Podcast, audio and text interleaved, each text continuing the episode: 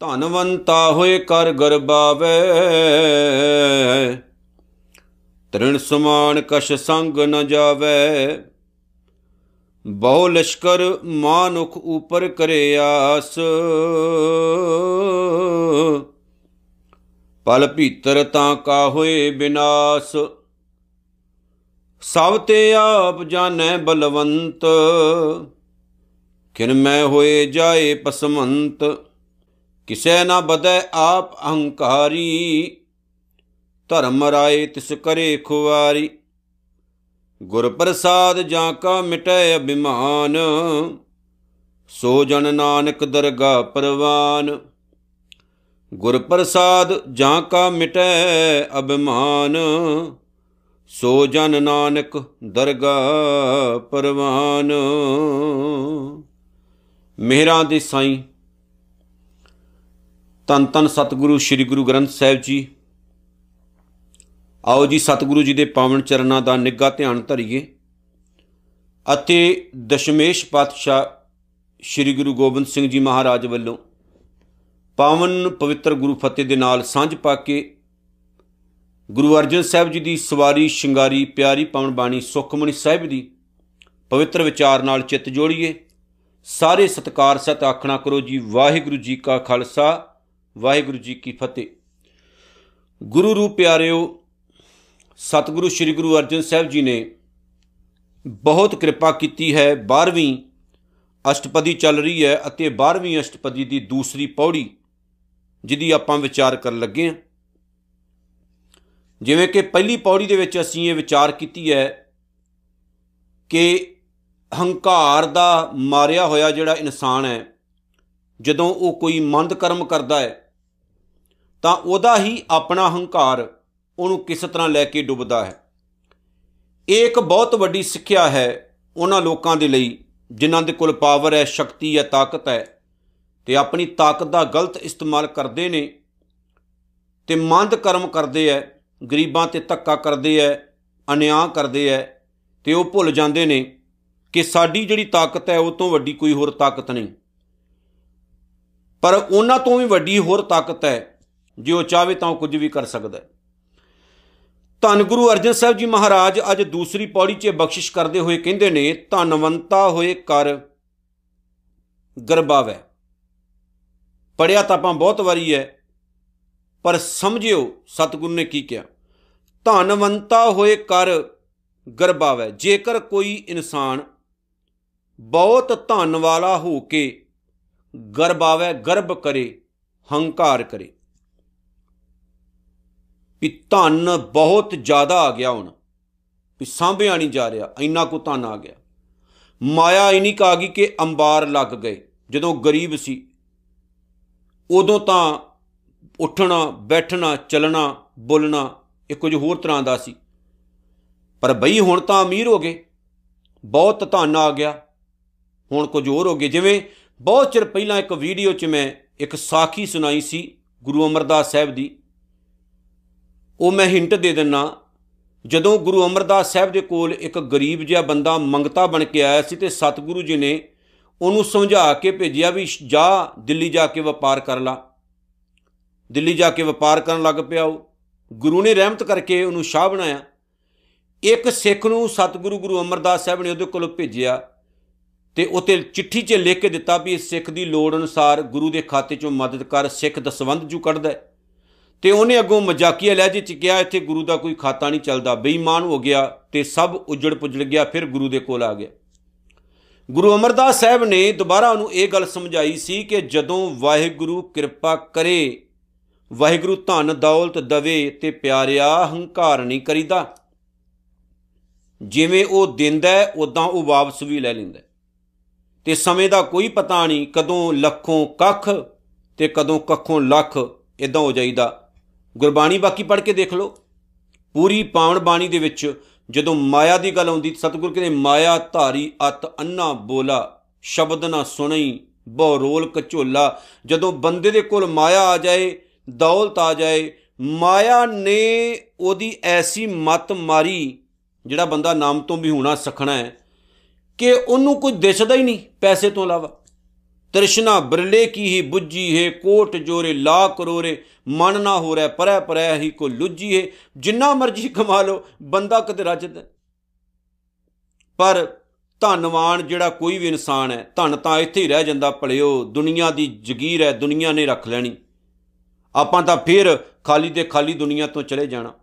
ਸੋ ਗੁਰੂ ਸਾਹਿਬ ਕਹਿੰਦੇ ਨੇ, ਜਦੋਂ ਕਿਸੇ ਇਨਸਾਨ ਕੋਲ ਬਹੁਤ ਜ਼ਿਆਦਾ ਧਨ ਹੋ ਜਾਵੇ ਤੇ ਧਨ ਪਾ ਕੇ, ਦੌਲਤ ਪਾ ਕੇ ਉਹ ਇਨਸਾਨ ਫੁੱਲਿਆ ਨਾ ਸਮਾਵੇ, ਹੰਕਾਰੀ ਹੋ ਜਾਏ ਆ ਤਾਂ ਛੋਟੀ ਜੀ ਗੱਲ ਆਪਾਂ ਦੇਖਦੇ ਹਾਂ, ਪਿੰਡਾਂ, ਸ਼ਹਿਰਾਂ, ਆਪਣੇ ਆਸੇ-ਪਾਸੇ। ਕਿ ਪਹਿਲਾਂ ਗਰੀਬ ਹੋਵੇ ਤਾਂ ਫਿਰ ਨਾਰਮਲ ਗੱਲ ਹੁੰਦੀ, ਜੋ ਅਮੀਰ ਹੋ ਗਿਆ ਫਿਰ ਉਹਦਾ ਤੇ ਹਵਾ ਹੀ ਹੋਰ ਹੋ ਜਾਂਦੀ। ਉਹ ਕਿਤੇ ਪੁੱਛਦਾ? ਉਹ ਤਾਂ ਬੰਦੇ ਨੂੰ ਬੰਦਾ ਨਹੀਂ ਜਾਣਦਾ, ਉਹ ਕਹਿੰਦਾ ਵੀ ਹੁਣ ਤੁਸੀਂ ਕੌਣ ਤੇ ਮੈਂ ਕੌਣ? ਅਗਲੀ ਗੱਲ, ਤ੍ਰਿਣ ਸਮਾਨ ਕਸ਼ ਸੰਗ ਨਾ ਜਾਵੇ। ਪਰ ਇਸ ਗੱਲ ਨੂੰ ਉਹ ਭੁੱਲ ਜਾਂਦਾ ਕਿ ਜਦੋਂ ਬੰਦਾ ਮਰਦਾ ਹੈ, ਜਦੋਂ ਉਹਦੀ ਮੌਤ ਹੁੰਦੀ ਹੈ, ਤਾਂ ਉਹਦੇ ਨਾਲ ਇੱਕ ਤੀਲਾ ਵੀ ਨਹੀਂ ਜਾਂਦਾ, ਤ੍ਰਿਣ ਸਮਾਨ। ਤੀਲਾ ਮਾਤਰ ਵੀ ਕੋਈ ਚੀਜ਼ ਨਾਲ ਨਹੀਂ ਜਾਂਦੀ, ਤੀਲੇ ਜਿੰਨੀ ਚੀਜ਼ ਵੀ। ਦੁਨੀ ਚੰਦ ਨੂੰ ਸਤਿਗੁਰੂ ਨੇ ਕਿਹਾ ਸੀ ਵੀ ਸੂਈ ਲੈ ਜਾ, ਲੈ ਲਾਂਗੇ ਤੇਤੋਂ। ਫਿਰ ਉਹਦੇ ਗੱਲ ਪੱਲੇ ਪਈ ਵੀ ਸੂਈ ਤਾਂ ਨਾਲ ਨਹੀਂ ਜਾਣੀ ਤੇ ਸਤਿਗੁਰੂ ਨੇ ਕਿਹਾ ਜਿਹੜਾ ਇੰਨਾ ਕਮਾਇਆ ਹੈ ਲੋਕਾਂ ਨੂੰ ਲੁੱਟ ਲੁੱਟ ਕੇ, ਲੁੱਟ ਲੁੱਟ ਕੇ ਬੇਈਮਾਨੀਆਂ ਕਰ ਕਰ ਘਰ ਭਰੇ ਨਾਲ ਜਾਏਗਾ। ਜਿਨ੍ਹਾਂ ਦਾ ਖੋਇਆ ਉਹਨਾਂ ਦਾ ਵੰਡ ਦੇ। ਜਿਨ੍ਹਾਂ ਦਾ ਖੋਇਆ ਉਹਨਾਂ ਦਾ ਵੰਡ ਦੇ। ਕੋ ਨਾਲ ਜਾਣਾ? ਨਹੀਂ ਨਾ। ਤੇ ਐਵੇਂ ਗਾਗਰਾਂ ਭਰੀ ਜਾ। ਦੇਖੋ, ਕਿਰਤ ਕਮਾਈ ਕਰੋ, ਮਾੜੀ ਗੱਲ ਨਹੀਂ, ਪਰ ਆਪਣੀ ਕਿਰਤ ਕਮਾਈ ਚੋਂ ਦੂਜਿਆਂ ਦਾ ਵੀ ਭਲਾ ਕਰੋ। ਤੇ ਬੇਈਮਾਨੀ ਕਦ, ਕਦੇ ਨਾ ਕਰੋ। ਬੇਈਮਾਨੀ ਕਰ ਕਰਕੇ ਲੋਕਾਂ ਨੂੰ ਲੁੱਟੋਣਾ ਨਾ ਲੈ ਕੇ ਕੋਈ ਨਹੀਂ ਜਾਂਦਾ। ਸਤਿਗੁਰ ਕਹਿੰਦੇ ਇੰਨਾ ਧੰਨਵਾਨ ਹੋ ਕੇ ਮਾਣ ਕਰੇ, ਹੰਕਾਰ ਕਰੇ। ਮਰਨ ਤੋਂ ਬਾਅਦ ਤਾਂ ਇੱਕ ਤੀਲੇ ਜਿਹੀ ਚੀਜ਼ ਵੀ ਨਾਲ ਨਹੀਂ ਜਾਣੀ, ਉਹ ਤਾਂ ਇੱਥੇ ਦੀ ਇੱਥੇ ਰਹਿ ਜਾਣੀ। ਬਾਬਾ ਕਬੀਰ ਸਾਹਿਬ ਨੂੰ ਪੜ੍ਹ ਕੇ ਵੇਖ ਲਓ। ਬਾਬਾ ਕਬੀਰ ਸਾਹਿਬ ਨੇ ਇੱਕ ਸ਼ਬਦ ਵਿੱਚ ਲਿਖਿਆ, ਕਹਿੰਦੇ, ਬੜੇ ਬੜੇ ਵੱਡੇ ਲੋਕ ਇਸ ਦੁਨੀਆ ਤੇ ਆਏ, ਕਾਰੂ ਵਰਗੇ। ਪਰ ਸਭ ਖਾਲੀ ਦੇ ਖਾਲੀ ਹੱਥ ਚਲ ਗਏ। ਹੱਥ ਝਾੜ ਕੇ ਜਾਣਾ ਪੈਂਦਾ ਇੱਥੇ। ਨਾ ਕੋਈ ਇਥੇ ਇੱਥੇ ਰਾਜਾ ਰਹਿੰਦਾ ਤੇ ਨਾ ਕੋਈ ਇੱਥੇ ਰੰਕ ਰਹਿੰਦਾ ਖਾਲੀ ਆਏ ਸੀ, ਖਾਲੀ ਨੇ ਚਲੇ ਜਾਣਾ। ਸਤਿਗੁਰੂ ਸੱਚੇ ਪਾਤਸ਼ਾਹ ਦੇ ਕਹਿਣ ਦਾ ਮਤਲਬ ਇਹ ਹੈ ਕਿ ਇਸ ਲਈ ਕਿਸੇ ਪ੍ਰਕਾਰ ਦਾ ਹੰਕਾਰ ਨਹੀਂ ਕਰਨਾ ਤੇ ਧਨ ਦੌਲਤ ਦਾ ਹੰਕਾਰ ਤਾਂ ਬਿਲਕੁਲ ਹੀ ਨਹੀਂ ਕਰਨਾ ਆਪਾਂ। ਬਿਲਕੁਲ ਵੀ ਨਹੀਂ ਕਰਨਾ। ਹਸਤ, ਰਥ, ਅਸਵ, ਪਵਨ, ਤੇਜ, ਧਣੀ, ਭੂਮਣ, ਚਤੁਰੰਗਾ ਆ ਸਾਰੀਆਂ ਚੀਜ਼ਾਂ ਜਿਹੜੀਆਂ ਗਣਾਈਆਂ ਸਤਿਗੁਰੂ ਨੇ। ਸੰਗਣਾ ਚਾਲਿਓ, ਇਨ ਮੈਂ ਕਛੂਐ ਊਠ ਸਦਾਇਓ ਨਾਂਗਾ, ਨੰਗਾ ਹੀ ਜਾਣਾ ਪੈਣਾ। ਜਿੰਨਾ ਮਰਜ਼ੀ ਅੰਬਾਰ ਲਗਾ ਲੈ, ਜਾਣਾ ਤਾਂ ਨੰਗੇ ਨੂੰ ਹੀ ਪੈਣਾ। ਤੇ ਹੋ ਸਕਦਾ ਜਦੋਂ ਮਰੇ, ਤੈਨੂੰ ਇੱਕ ਕਫਨ ਵੀ ਨਸੀਬ ਨਾ ਹੋਵੇ। ਤੇ ਆਪਣੀ ਧਨ ਦੌਲਤ ਦੇ ਹੰਕਾਰ ਕਰਕੇ ਦੂਜਿਆਂ ਦਾ ਬੁਰਾ ਕਰਨ ਦੀ ਬਜਾਏ ਉਸੇ ਹੀ ਧਨ ਦੌਲਤ ਤੋਂ ਚੰਗਾ ਵੀ ਕਿਸੇ ਦਾ ਕਰ ਸਕਦਾ। ਉਸੇ ਹੀ ਧਨ ਦੌਲਤ ਤੋਂ ਕਿਸੇ ਦਾ ਸਵਾਰ ਵੀ ਸਕਦਾ।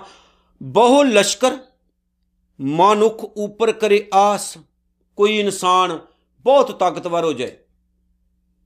ਤੇ ਉਹ ਆਪਣੀਆਂ ਫੌਜਾਂ ਉੱਤੇ ਤੇ ਬਹੁਤ ਵੱਡੇ ਵੱਡੇ ਲਸ਼ਕਰ ਉੱਤੇ ਆਸਾਂ ਲਗਾ ਕੇ ਰੱਖੇ ਵੀ ਮੈਂ ਇਹਨਾਂ ਦੇ ਥਰੂ ਦੇਸ਼ ਜਿੱਤ ਸਕਦਾ, ਬੜਾ ਕੁਝ ਕਰ ਸਕਦਾ।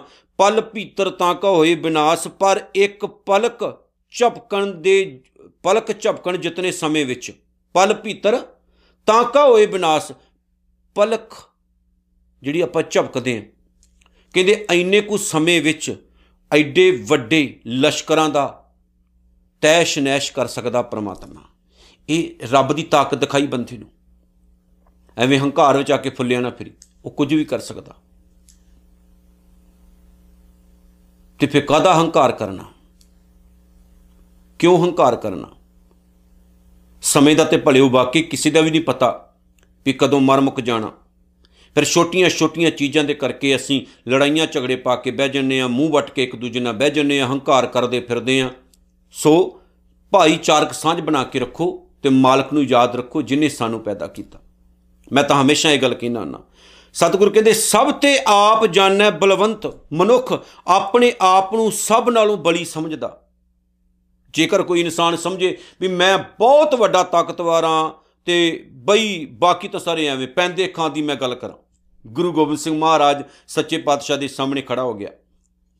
ਮੁਗਲ ਫੌਜਾਂ ਨੇ ਇਹ ਸੋਚਿਆ ਵੀ ਪੈਂਦੇ ਖਾਂ ਇੱਕ ਬੜਾ ਵੱਡਾ ਤਾਕਤਵਰ ਇਨਸਾਨ ਹੈ ਤੇ ਗੁਰੂ ਗੋਬਿੰਦ ਸਿੰਘ ਮਹਾਰਾਜ ਸੱਚੇ ਪਾਤਸ਼ਾਹ ਇਹਨਾਂ ਨੂੰ ਖਤਮ ਜੇਕਰ ਪੈਂਦੇ ਖਾਂ ਨੇ ਕਰ ਦਿੱਤਾ ਨਾ, ਤੇ ਪੂਰੀ ਸਿੱਖ ਕੌਮ ਹੀ ਖਤਮ ਹੋ ਜਾਏਗੀ। ਪੈਂਦੇ ਖਾਨ ਦਾ ਵਾਰ ਕਦੇ ਖਾਲੀ ਨਹੀਂ ਸੀ ਜਾਂਦਾ, ਇੰਨਾ ਤਾਕਤਵਰ ਬੰਦਾ ਸੀ, ਇੰਨਾ ਗੁੱਝਾ ਨਿਸ਼ਾਨਾ ਲਗਾਉਂਦਾ ਸੀ ਤੇ ਗੁਰੂ ਗੋਬਿੰਦ ਸਿੰਘ ਮਹਾਰਾਜ ਸੱਚੇ ਪਾਤਸ਼ਾਹ ਤੇ ਪੈਂਦੇ ਖਾਨ ਆਮੋ ਸਾਹਮਣੇ ਹੈ। ਪੈਂਦੇ ਖਾਨ ਨੇ ਗੁਰੂ ਗੋਬਿੰਦ ਸਿੰਘ ਸਾਹਿਬ ਨੂੰ ਕਿਹਾ, ਅਸੀਂ ਫੌਜਾਂ ਲੜਾ ਕੇ ਨਹੀਂ ਮਾਰਨੀਆਂ, ਅਸੀਂ ਆਪਸ ਵਿੱਚ ਵੇਖ ਲੈਨੇ ਆ ਤੇ ਕਲਗੀਆਂ ਵਾਲੇ ਨੇ ਇਸ਼ਾਰਾ ਕੀਤਾ ਵੀ ਠੀਕ ਹੈ, ਆ ਜਾ ਬਈ। ਪਰ ਪਹਿਲਾ ਵਾਰ ਤੂੰ ਕਰ ਲੈ। ਕਿਤੇ ਤੇਰੀ ਮਨਸਾ ਹੀ ਨਾ ਮਨ 'ਚ ਰਹਿ ਜਾਏ। ਕਿਤੇ ਤੇਰੀ ਮਨ ਕੀ ਮਨ ਹੀ ਮਾਹੇ ਰਹੀ, ਉਹ ਨਾ ਬਣ ਜਾਏ ਗੱਲ। ਮਨ ਵਿੱਚ ਹੀ ਨਾ ਰਹਿ ਜਾਏ ਤੇਰੇ ਵੀ ਮੈਂ ਵਾਰ ਹੀ ਨਹੀਂ ਕਰ ਸਕਿਆ ਜੋ ਡਿੱਗਣਾ ਤੂੰ ਜ਼ਮੀਨ ਤੇ। ਤੇ ਸਤਿਗੁਰੂ ਜੀ ਦੇ ਉੱਤੇ ਉਹਨੇ ਇੱਕ ਤੀਰ ਚਲਾਇਆ, ਵਾਰ ਕੀਤਾ ਤੇ ਫੌਜਾਂ ਕਹਿੰਦੀਆਂ ਨੇ, ਲਓ ਜੀ, ਲੱਕ ਟੁੱਟਣ ਲੱਗਾ ਸਿੱਖ ਕੌਮ ਦਾ, ਗੁਰੂ ਗੋਬਿੰਦ ਸਿੰਘ ਤਾਂ ਗਏ।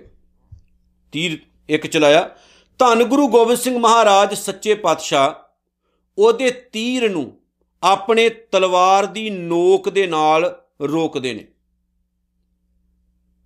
ਉਹਦੇ ਤੋਂ ਬਾਅਦ ਇਤਿਹਾਸਕਾਰ ਕਹਿੰਦੇ ਨੇ, ਧੰਨ ਗੁਰੂ ਗੋਬਿੰਦ ਸਿੰਘ ਮਹਾਰਾਜ, ਸੱਚੇ ਪਾਤਸ਼ਾਹ ਜੀ, ਆਪ ਵਾਰ ਕਰਦੇ ਨੇ। ਪੈਂਦੇ ਖਾਂ ਪੂਰਾ ਕੱਜਿਆ ਹੋਇਆ ਸੰਜੋ ਪਾਈ ਸੀ ਉਹਨੇ, ਚਿਹਰਾ ਵੀ ਸਾਰਾ ਕੱਜਿਆ ਹੋਇਆ ਹੈ ਪੂਰਾ ਕੱਜਿਆ। ਤੇ ਕਹਿੰਦੇ ਨੇ, ਕਿੱਥੇ ਤੀਰ ਮਾਰੋਗੇ? ਤੇ ਗੁਰੂ ਗੋਬਿੰਦ ਸਿੰਘ ਮਹਾਰਾਜ ਨੇ ਇੱਥੇ ਤੀਰ ਮਾਰਿਆ, ਕੰਨ ਦੇ ਵਿੱਚ। ਆਓ ਜ਼ਮੀਨ ਤੇ ਜਾ ਕੇ ਡਿੱਗਾ। ਕਾਦਾ ਹੰਕਾਰ? ਹੰਕਾਰੀ ਹੋ ਕੇ ਆਇਆ, ਇਹ ਸੋਚ ਕੇ ਵੀ ਮੈਂ ਗੁਰੂ ਗੋਬਿੰਦ ਸਿੰਘ ਮਹਾਰਾਜ ਨੂੰ ਮਾਰ ਦੇਣਾ, ਵੀ ਮੈਂ ਸਿੱਖ ਕੌਮ ਦਾ ਲੱਕ ਤੋੜ ਦੇਣਾ, ਕੋਈ ਨਹੀਂ ਮਾਰ ਸਕਦਾ। ਉਹ ਵੀ ਗੁਰੂ ਗੋਬਿੰਦ ਸਿੰਘ ਮਹਾਰਾਜ ਸੱਚੇ ਪਾਤਸ਼ਾਹ ਨੂੰ। ਸੋ ਸੱਚੇ ਪਾਤਸ਼ਾਹ ਨੇ ਇਹੀ ਗੱਲਾਂ ਸਾਨੂੰ ਸਮਝਾਈਆਂ ਨੇ ਕਿ ਪਿਆਰਿਓ, ਬਹੁ ਲਸ਼ਕਰ ਮਾਨਕ ਉਪਰ ਕਰੇ ਆਸ, ਪਲ ਭੀਤਰ ਤਾਂਕਾ ਹੋਏ ਬਿਨਾਸ਼। ਸਭ ਤੇ ਆਪ ਜਾਣੈ ਬਲਵੰਤ, ਜੇਕਰ ਕੋਈ ਆਪਣੇ ਆਪ ਨੂੰ ਜ਼ਿਆਦਾ ਹੀ ਮਹਾਨ ਸਮਝੇ ਪੈਂਦੇ ਖਾਂ ਵਾਂਗੂ, ਤੇ ਖਿਨ ਮੈਂ ਹੋਏ ਜਾਏ ਪਸਮੰਤ, ਰੱਬ ਫਿਰ ਐਸੀ ਕਲਾ ਵਰਤੋਂਦਾ ਇੱਕ ਮਿੰਟ ਨਹੀਂ ਲੱਗਦਾ ਕਿ ਉਹਨੂੰ ਸਵਾਹ ਬਣਾ ਕੇ ਉਹ ਸੁੱਟ ਦਿੰਦਾ। ਇੱਕ ਮਿੰਟ ਦੇ ਵਿੱਚ ਸਵਾਹ ਦੀ ਢੇਰੀ ਬਣਾ ਕੇ ਸੁੱਟ ਦਿੰਦਾ। ਕਿਸੇ ਨਾ ਬਦੈ ਆਪ ਹੰਕਾਰੀ, ਜਿਹੜਾ ਬੰਦਾ ਆਪ ਇਤਨਾ ਹੰਕਾਰੀ ਹੋ ਜਾਏ ਕਿ ਕਿਸੇ ਦੀ ਪਰਵਾਹ ਹੀ ਨਾ ਕਰਿਓ। ਬਦੈ ਪਰਵਾਹ ਹੀ ਨਾ ਕਰੇ। ਉਹ ਸੁਣੇ ਹੀ ਨਾ ਕਿਸੇ ਹੋਰ ਦੀ। ਇੰਨਾ ਹੰਕਾਰੀ ਹੋ ਜਾਏ, ਕਹੇ ਮੈਨੂੰ ਨਹੀਂ ਪਰਵਾਹ ਕਿਸੇ ਦੀ, ਮੈਂ ਨਹੀਂ ਕਿਸੇ ਤੋਂ ਡਰਦਾ। ਇੱਕ ਇਹ ਪਰਵਾਹ, ਇੱਕ ਪਰਵਾਹ ਹੈ ਜਿਹੜੇ ਗੁਰਮੁਖ ਕਰਦੇ ਨੇ। ਉਹ ਰੱਬ ਦੀ ਕਰਦੇ ਨੇ। ਪਰਵਾਹ ਨਾ ਹੀ ਕਿਸੇ ਕੇਰੀ ਬਾਤ ਸੱਚੀ ਨਾ ਉਹ ਕਹਿੰਦੇ, ਸਾਨੂੰ ਰੱਬ ਦੀ ਪਰਵਾਹ ਹੈ। ਅਸੀਂ ਬੰਦਿਆਂ ਦੀ ਪਰਵਾਹ ਨਹੀਂ ਕਰਦੇ, ਬੰਦਿਆਂ ਅੱਗੇ ਨਹੀਂ ਝੁਕਦੇ। ਸਾਡਾ ਇਤਿਹਾਸ ਪੂਰਾ ਪੜਿਆ ਪਿਆ। ਜ਼ੁਲਮ ਅੱਗੇ ਨਹੀਂ ਝੁਕਣਾ ਤੇ ਜ਼ਾਲਮ ਦਾ ਡਟ ਕੇ ਵਿਰੋਧ ਕਰਨਾ। ਜੇ ਪ੍ਰਵਾਹ ਕਰਨੀ ਤੇ ਵਾਹਿਗੁਰੂ ਦੀ ਆਪਣੇ ਗੁਰੂ ਦੀ ਕਰਨੀ, ਬੰਦਿਆਂ ਦੀ ਪ੍ਰਵਾਹ ਨਹੀਂ ਕਰਨੀ, ਇੱਕ ਤਾਂ ਉਹ ਹੈ, ਇੱਕ ਉਹ ਬੰਦਾ ਜਿਹੜਾ ਵੈਸੇ ਹੰਕਾਰੀ ਹੋ ਕੇ ਨਾ ਕਿਸੇ ਦੀ ਪ੍ਰਵਾਹ ਕਰੇ, ਮਾਂ-ਬਾਪ ਦੀ ਵੀ ਇੱਜ਼ਤ ਨਾ ਕਰੇ ਭੈਣ ਭਾਈ ਦੀ ਇੱਜ਼ਤ ਨਾ ਕਰੇ, ਕਿਸੇ ਦੀ ਇੱਜ਼ਤ ਨਾ ਕਰੇ, ਗੁਰੂ ਦੀ ਵੀ ਇੱਜ਼ਤ ਨਾ ਕਰੇ, ਪਰ ਇਹੋ ਜਿਹੇ ਬੰਦੇ ਦਾ ਹਸ਼ਰ ਪਤਾ ਕੀ ਹੁੰਦਾ? ਗੁਰਬਾਣੀ ਕੀ ਕਹਿੰਦੀ ਹੈ? ਕਿਸੇ ਨਾਲ ਬਦੈ ਕਿਸੇ ਦੀ ਪ੍ਰਵਾਹ ਨਾ ਕਰੇ, ਆਪ ਹੰਕਾਰੀ ਹੰਕਾਰ ਹੋ ਕੇ, ਹੰਕਾਰ ਦੇ ਵਸ ਵਿੱਚ ਹੋ ਕੇ ਕਹੀ ਮੈਂ ਮਹਾਨ ਆ, ਰੱਬ ਹੋ ਗਿਆ, ਧਰਮ ਰਾਏ ਤਿਸ ਕਰੇ ਖੁਵਾਰੀ, ਧਰਮ ਰਾਏ ਭਾਵ ਰੱਬੀ ਕਾਨੂੰਨ। ਫਿਰ ਰੱਬੀ ਕਾਨੂੰਨ ਉਸ ਬੰਦੇ ਦੀ ਮਿੱਟੀ ਪਲੀਤ ਕਰਦਾ। ਕਰੇ ਖੁਆਰੀ ਖੁਆਰ ਕਰ ਦਿੰਦਾ ਰੱਬ ਦਾ ਕਾਨੂੰਨ ਧਰਮਰਾਜ ਮਿੱਟੀ ਪਲੀਤ ਕਰ ਦਿੰਦਾ। ਕਈ ਵਾਰ ਐ ਮਿੱਟੀ ਦੇ ਨਾਲ ਉਹ ਇਨਸਾਨ ਮਲਾ ਦਿੱਤੇ ਜਾਂਦੇ ਨੇ, ਜਿਹੜੇ ਇਨਸਾਨ ਆਪਣੇ ਹੰਕਾਰ ਵਿੱਚ ਆ ਕੇ ਕਹਿੰਦੇ, ਅਸੀਂ ਬੜੇ ਮਹਾਨ ਹੋ ਗਏ ਆ ਆ ਵੇਖ ਲਓ ਵੱਡੇ ਵੱਡੇ ਰਾਜੇ ਵੱਡੇ ਵੱਡੇ ਸੁਲਤਾਨ, ਬਾਦਸ਼ਾਹ ਕਬਰਾਂ 'ਚ ਸੁੱਤੇ ਪਏ। ਕਬਰਾਂ 'ਚ ਸੁੱਤੇ ਪਏ। ਇਸ ਲਈ ਬਾਬਾ ਫਰੀਦ ਸਾਹਿਬ ਨੇ ਕਿਹਾ ਸੀ, ਫਰੀਦਾ, ਖਾਕ ਨਾ ਨਿੰਦੀਐ ਖਾਕੂ ਜੇਡ ਨਾ ਕੋਏ ਜੀਵੰਦਿਆਂ ਪੈਰਾਂ ਤਲੇ ਮੋਇਆਂ ਉੱਪਰ ਹੋਏ। ਜਿਉਂਦਿਆਂ ਪੈਰਾਂ ਦੇ ਥੱਲੇ ਤੇ ਜਦੋਂ ਮਰ ਜਾਂਦੇ ਆ, ਸਾਡੇ ਉੱਤੇ ਹੁੰਦੀ ਹੈ ਹਰ ਬੰਦੇ ਨੇ ਜ਼ਮੀਨ ਦੇ ਵਿੱਚ ਚਲੇ ਜਾਣਾ ਇੱਕ ਦਿਨ। ਮਿੱਟੀ ਹੈ ਮਿੱਟੀ ਵਿੱਚ ਰਲ ਜਾਣੀ। ਤੇ ਕਿਉਂ ਇਸ ਮਿੱਟੀ ਤੋਂ ਅਸੀਂ ਇੰਨਾ ਹੰਕਾਰੀ ਹੋ ਕੇ ਆਪਣੇ ਜੀਵਨ ਦੀ ਖੁਆਰੀ ਕਰਦੇ ਰਹਿੰਦੇ ਆ ਜਿੰਨਾ ਕੋ ਟਾਈਮ ਪਿਆਰਿਓ, ਇਸ ਜ਼ਿੰਦਗੀ ਦਾ ਮਿਲਦਾ ਹੈ, ਉਸ ਟਾਈਮ ਦੇ ਵਿੱਚ ਗੁਰੂ ਗੁਰੂ ਕਰੋ, ਪਰਮਾਤਮਾ ਦਾ ਨਾਮ ਜਪੋ, ਆਪਣੇ ਪਰਿਵਾਰ ਦੀਆਂ ਜ਼ਿੰਮੇਵਾਰੀਆਂ ਨਿਭਾਓ, ਚੰਗੇ ਨੇਕ ਕੰਮ ਕਰੋ ਤੇ ਇਸ ਲਾਈਫ ਨੂੰ ਇੰਜੋਏ ਕਰਕੇ ਜਾਓ। ਕਦੇ ਕਿਸੇ ਦਾ ਦਿਲ ਨਾ ਦਿਖਾਓ, ਕਦੇ ਕਿਸੇ ਦਾ ਬੁਰਾ ਨਾ ਕਰੋ, ਸਭਨਾ ਦਾ ਭਲਾ ਕਰੋ, ਕਿਸੇ ਨਾਲ ਬੇਈਮਾਨੀ ਨਾ ਕਰੋ, ਕਿਸੇ ਦਾ ਖੋ ਕੇ ਨਾ ਖਾਓ। ਹੋ ਸਕੇ ਤੇ ਆਪਣੇ ਹੱਥੋਂ ਕਿਸੇ ਗਰੀਬ ਦਾ ਢਿੱਡ ਭਰ ਦਿਓ। ਤਾਂ ਹੀ ਜ਼ਿੰਦਗੀ ਸਫਲ ਹੈ, ਨਹੀਂ ਤਾਂ ਕੀ ਨਿੱਕੀਆਂ ਨਿੱਕੀਆਂ ਗੱਲਾਂ ਵਿੱਚ ਲੜਾਈਆਂ, ਝਗੜਿਆਂ 'ਚ ਪਏ, ਆਪਣੇ ਹੁਕਮ ਮਨਾਉਣ ਦੇ ਪਿੱਛੇ ਚੱਕਰਾਂ ਦੇ ਵਿੱਚ ਪਏ, ਅਸੀਂ ਆਪਣੀਆਂ ਜ਼ਿੰਦਗੀਆਂ ਬਰਬਾਦ ਕਰਦੇ ਆਂ ਹੋਰ ਨਦੀਆਂ ਵੀ ਬਰਬਾਦ ਕਰ ਜਾਂਦੇ ਆਂ ਬਾਪੂ ਜੀ ਅੱਗੇ ਕਹਿੰਦੇ ਨੇ ਗੁਰ ਪ੍ਰਸਾਦ ਜਾਂ ਕਾ ਮਿਟੈ ਅਭਮਾਨ, ਸਤਿਗੁਰੂ ਦੀ ਕਿਰਪਾ ਨਾਲ ਜਿਸ ਇਨਸਾਨ ਦਾ ਹੰਕਾਰ ਖਤਮ ਹੋ ਜਾਏ, ਇਹ ਗੁਰੂ ਹੀ ਹੈ ਜਿਹੜਾ ਕਿਰਪਾ ਕਰਕੇ ਤੇ ਹੰਕਾਰ ਖਤਮ ਕਰਦਾ ਹੈ। ਨਹੀਂ ਤਾਂ ਸਾਡੀ ਤਬੀਅਤ ਤਾਂ ਇੰਨੀ ਵਿਗੜੀ ਹੈ, ਅਸੀਂ ਤਾਂ ਰੱਬ ਨੂੰ ਵੀ ਜਿਹੜਾ ਉਹ ਛਾਲਾ ਮਾਰਦੇ ਆ ਨਹੀਂ ਤਾਂ ਅਸੀਂ ਇੰਨੇ ਹੰਕਾਰੀ ਹੋ ਗਏ ਆ ਕਿ ਅਸੀਂ ਰੱਬ ਤੋਂ ਹੀ ਉੱਤੇ ਜਾ ਜਾ ਕੇ ਛਾਲਾ ਮਾਰਦੇ ਆ ਤੇ ਆਸਾ ਦੀ ਵਾਰ ਪਤਾ ਕੀ ਕਹਿੰਦੀ ਹੈ ਜੀ? ਸਭਨੀ ਛਾਲਾ ਮਾਰੀਆਂ ਕਰਤਾ ਕਰੇ ਸੋ ਹੋਏ। ਆਪਾਂ ਇਹ ਸਮਝਦੇ ਆ ਹੰਕਾਰ ਦੇ ਵਸ ਵਿੱਚ ਹੋ ਕੇ ਕੋਈ ਇਨਸਾਨ ਕਦੇ ਸੁਖੀ ਨਹੀਂ ਰਹਿੰਦਾ, ਪਿਆਰਿਓ। ਸਤਿਗੁਰੂ ਦਾ ਬਚਨ ਪੱਲੇ ਬੰਨਿਓ। ਗੁਰ ਪ੍ਰਸਾਦ ਜਾਂ ਕਾ ਮਿਟੈ ਅਭਿਮਾਨ, ਸੋ ਜਨ ਨਾਨਕ ਦਰਗਾ ਪ੍ਰਵਾਨ। ਵਾਹਿਗੁਰੂ ਦੀ ਹਜ਼ੂਰੀ ਦੇ ਵਿੱਚ ਭਲਿਓ ਉਹੀ ਇਨਸਾਨ ਕਬੂਲ ਚੜਦੇ ਨੇ, ਜਿਨ੍ਹਾਂ ਦਾ ਹੰਕਾਰ ਖਤਮ ਹੋ ਜਾਏ। ਗੁਰੂ ਦੀ ਹਜ਼ੂਰੀ ਦੇ ਵਿੱਚ ਉਹੀ ਕਬੂਲ ਨੇ, ਜਿਨ੍ਹਾਂ ਦਾ ਹੰਕਾਰ ਖਤਮ ਹੋ ਜਾਏ। ਗੁਰੂ ਨੂੰ ਉਹੀ ਪ੍ਰਵਾਨ ਨੇ, ਜਿਹੜੇ ਆਪਣੀ ਹਉਮੈ ਈਗੋ ਦਾ ਤਿਆਗ ਕਰ ਦੇਣ ਕਿਉਂਕਿ ਸਤਿਗੁਰ ਨੇ ਆਪਣੀ ਪਾਵਨ ਬਾਣੀ ਵਿੱਚ ਇੱਕ ਜਗ੍ਹਾ ਤੇ ਆਖਿਆ ਮੇਰੇ ਮਨ ਤਜ ਨਿੰਦਾ ਹਉਮੈ ਹੰਕਾਰ ਏ ਮੇਰਿਆ ਮਨਾ, ਨਿੰਦਾ ਛੱਡ ਦੇ ਹਉਮੈ ਛੱਡ ਦੇ ਹੰਕਾਰ ਛੱਡ ਦੇ ਮੇਰੇ ਮਨ ਤਜ ਨਿੰਦਾ ਹਉਮੈ ਹੰਕਾਰ, ਹਰ ਜੀਉ ਸਦਾ ਧਿਆਏ, ਤੂੰ ਗੁਰਮੁਖ ਏਕੰਕਾਰ ਪਿਆਰਿਆ, ਆਪਣੀ ਜਿੰਦ ਦੇ ਨਾਲ ਕਿਸੇ ਦਾ ਭਲਾ ਕਰ ਰੱਬ ਦਾ ਨਾਮ ਜਪ, ਰੱਬ ਦੇ ਪਾਸੇ ਵੱਲ ਹੋ ਕੇ ਤੁਰ, ਕਿਉਂਕਿ ਇਹਨਾਂ ਚੀਜ਼ਾਂ ਦੇ ਨਾਲ ਜ਼ਿੰਦਗੀ ਸੋਹਣੀ ਨਹੀਂ, ਨਰਕ ਬਣਦੀ ਹੈ। ਗੁਰਮੁਖ ਅਹੰਕਾਰ ਜਲਾਏ ਦੋਈ। ਜਿਹੜਾ ਗੁਰਮੁਖ ਹੈ, ਗੁਰੂ ਦੇ ਵੱਲ ਜੁੜਿਆ ਹੋਇਆ ਇਨਸਾਨ ਹੈ ਨਾ, ਉਹ ਹੰਕਾਰ ਅਤੇ ਦੋਈ ਦੁਵੈ, ਭਾਵ ਕਿ ਦੁਬਦਾ ਵਾਲਾ ਜਿਹੜਾ ਸੁਭਾ ਇਹਨਾਂ ਦੋਨਾਂ ਦਾ ਨਾਸ਼ ਕਰ ਦਿੰਦਾ ਇਹਨਾਂ ਨੂੰ ਸਾੜ ਦਿੰਦਾ।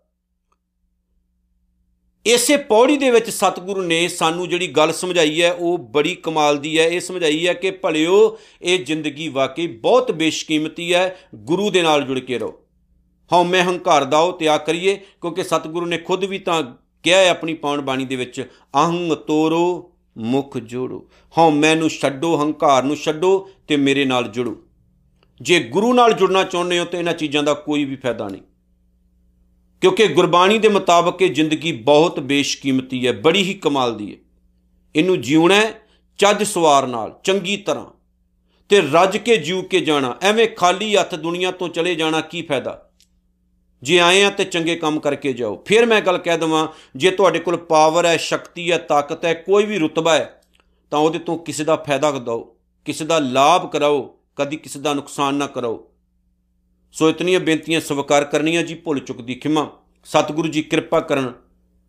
ਇਹ ਜਿਹੜੀ ਗੁਰਬਾਣੀ ਦੀ ਵਿਚਾਰ ਹੈ, ਸਾਡੇ ਪੱਲੇ ਪਵੇ ਤੇ ਗੁਰੂ ਦੀਆਂ ਜਿਹੜੀਆਂ ਬਾਤਾਂ ਨੇ, ਉਹਦੇ ਮੁਤਾਬਕ ਆਪਣਾ ਜੀਵਨ ਢਾਲ ਕੇ ਅਸੀਂ ਸਤਿਗੁਰੂ ਦੇ ਚਰਨਾਂ ਤੋਂ ਕੁਰਬਾਨ ਜਾ ਸਕੀਏ ਤੇ ਇਸ ਜੀਵਨ ਨੂੰ ਸਫਲ ਕਰਕੇ ਅਸੀਂ ਜਾਈਏ ਜੀ। ਨਾਨਕ ਨਾਮ ਚੜ੍ਹਦੀ ਕਲਾ, ਤੇਰੇ ਭਾਣੇ ਸਰਬਤ ਦਾ ਭਲਾ। ਵਾਹਿਗੁਰੂ ਜੀ ਕਾ ਖਾਲਸਾ, ਵਾਹਿਗੁਰੂ ਜੀ ਕੀ ਫਤਿਹ।